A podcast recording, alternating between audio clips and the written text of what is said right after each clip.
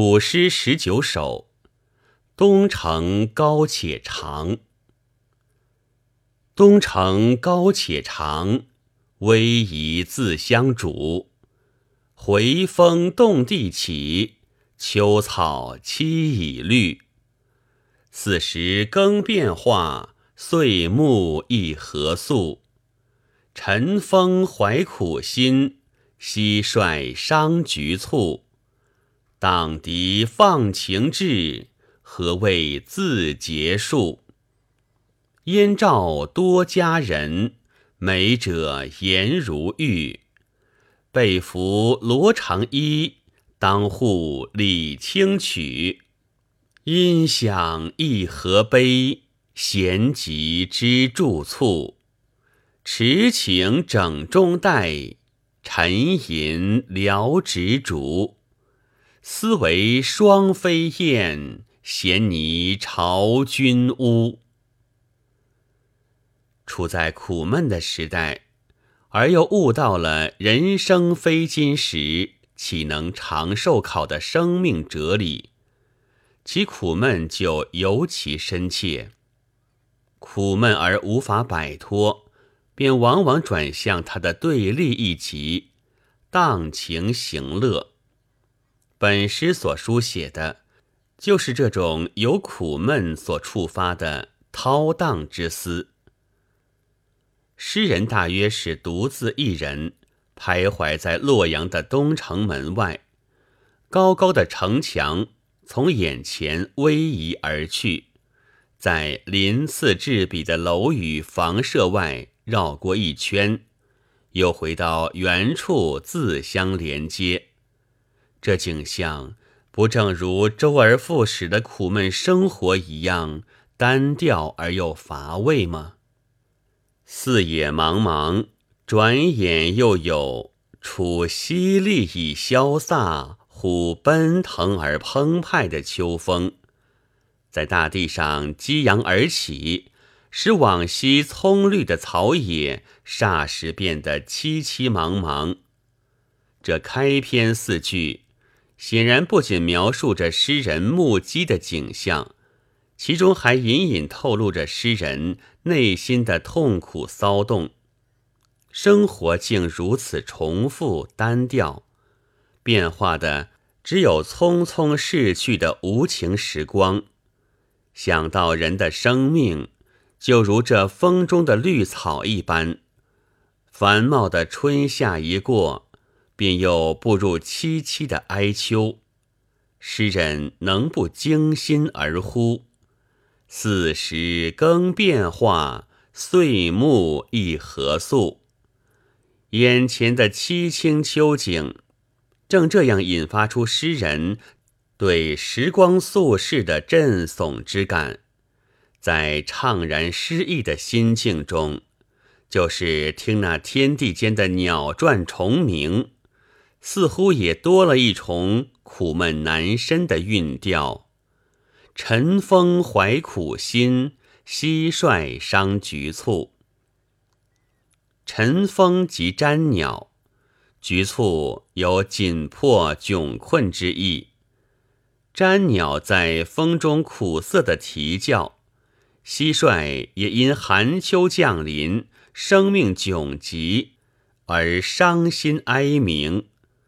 不但是人生，自然界的一切生命，不都感受到了时光流逝的迟暮之悲？这一切似乎都从相反方面加强着诗人对人生的一种思索和意念。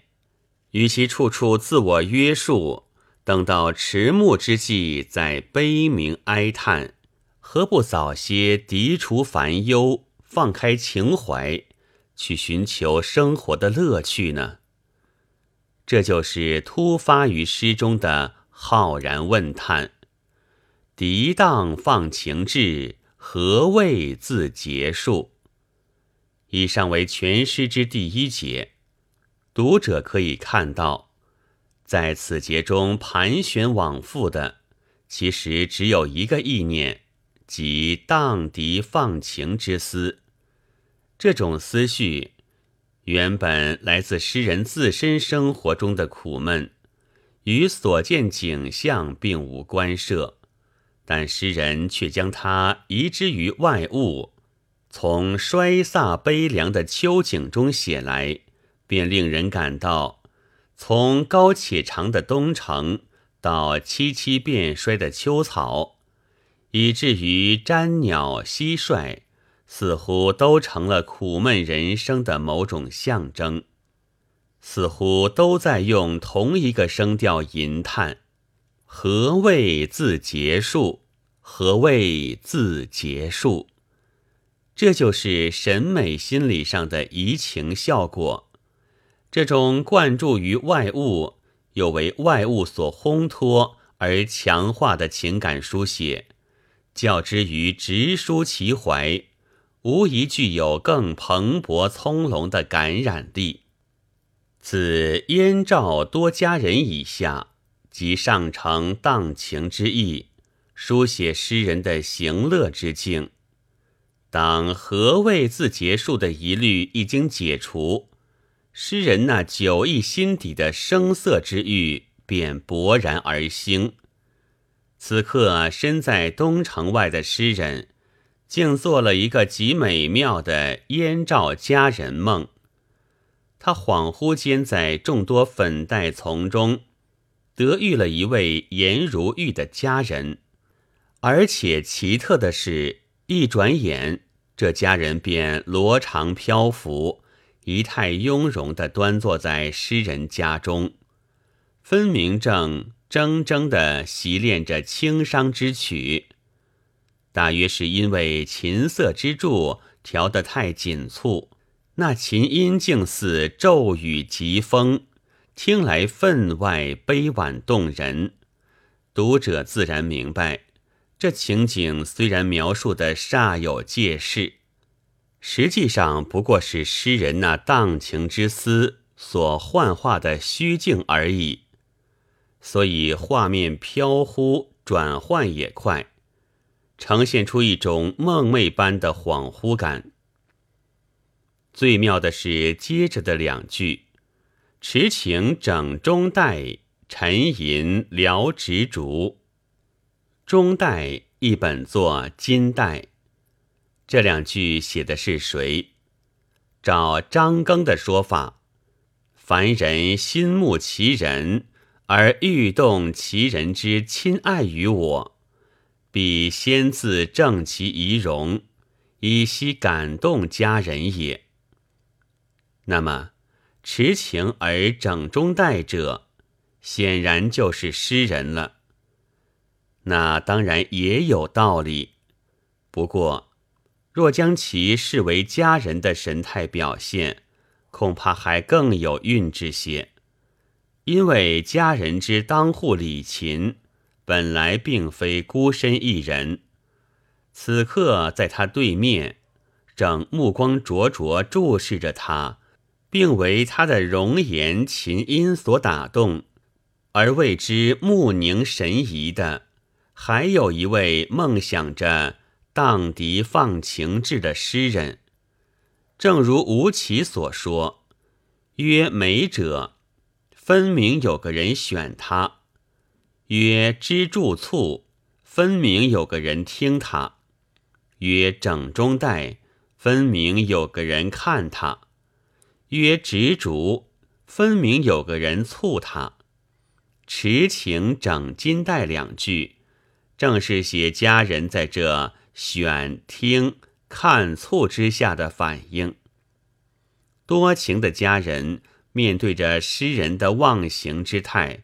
也不觉心惊摇荡了，但他不免又有些羞涩，有些踌躇，故又是沉吟，又是执着，表现出一种礼遇交战情形，但内心则早已倾心于君矣。这就是前人称叹的“持情”二句描写入神处。在这种图画也画不出的捉衣弄影光景中，佳人终于羞羞答答地吐露了心意。思为双飞燕，衔泥巢君屋。借飞燕双双衔泥巢屋之语，传达与诗人永结伉俪之谐的深情，真是结得又超脱又飘渺，把一万世才子佳人勾当俱被他说尽。这就是诗人在东城高且长的风物处发下所书写的荡涤放情志的一幕。或者说，是诗人苦闷之际所做的一个白日梦。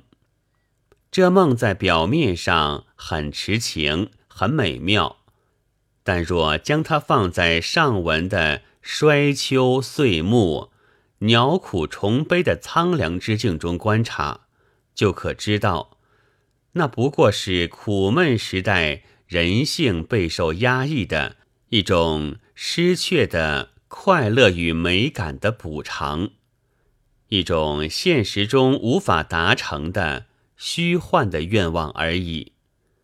当诗人从这样的白日梦中醒来的时候，岂不会因苦闷时代所无法摆脱的局促和结束，而倍觉凄怆和痛苦吗？本文作者潘笑龙。朗读：白云出岫。